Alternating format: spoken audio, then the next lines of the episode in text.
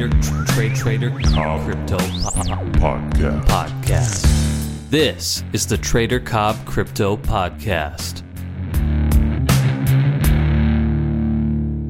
G'day mm. everybody, Trader Cobb here. Don't forget to follow me on Twitter at Trader Cobb, C-O-B-B for Bravo. Jump on my Facebook, Trader Cobb, give me a like, and jump on and subscribe to my YouTube channel. Don't forget as well to sign up to TraderCobb.com for your bi-weekly free trading video newsletters. Guys, I'm going to teach you a bit more about mastering price action using moving averages. As you'll know, I put everything into price action. As a matter of fact, to the point of which if somebody said to me, Craig, you can have any indicators or all indicators that you like on a chart, but not price.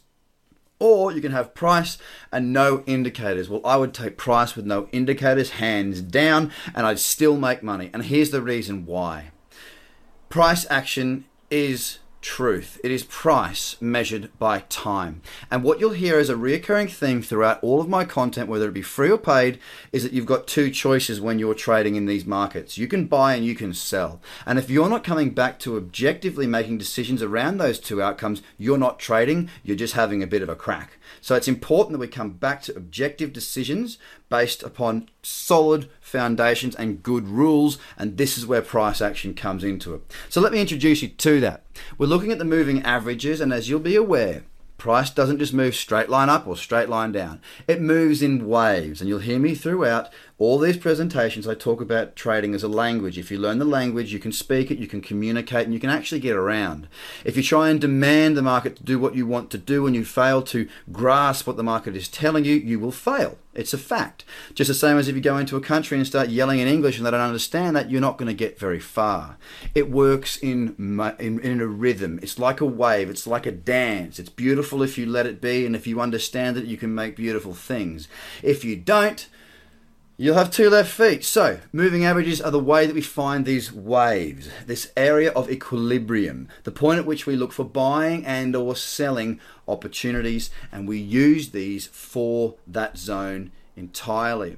Now, here's a little fact for you. Many of you have seen moving averages, many of you may use moving averages, but do all of you know what they actually are? Price comes first. All indicators all moving averages, everything else you include on a chart is secondary to price. That's why I put so much emphasis in price action. So, therefore, the use of these moving averages are important if they're used correctly. Let me show you something. What does the 10 period moving average stand for? It stands for the last 10 candles plotted on that chart smoothed out into that white line. The 20 period moving average is the purple line and it is the last 20 candles smoothed out on that white line. I use the exponential moving averages and like I said about 90% of people may not have known that and that's not to take away from anybody because many of you will know because many of the people that come here to tradercobb.com have done some trading in the past and you might know a little bit but I want to take you now through what not to do.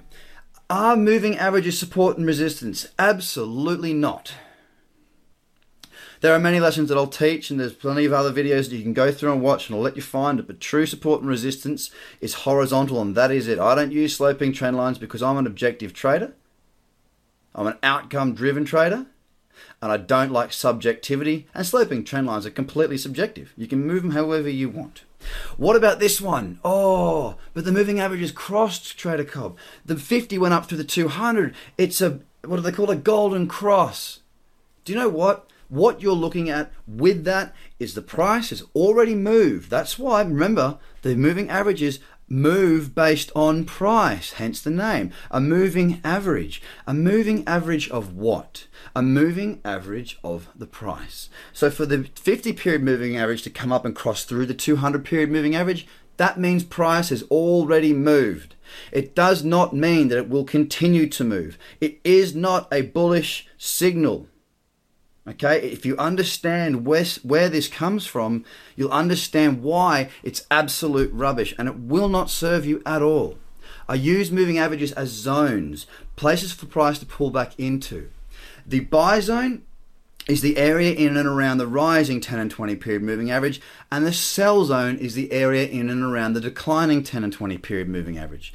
Now, let me take you through to the live market right now and show you, because I don't need you to, you know, um, just believe me. I, I challenge you. Go and check it. You know, do your own research for sure.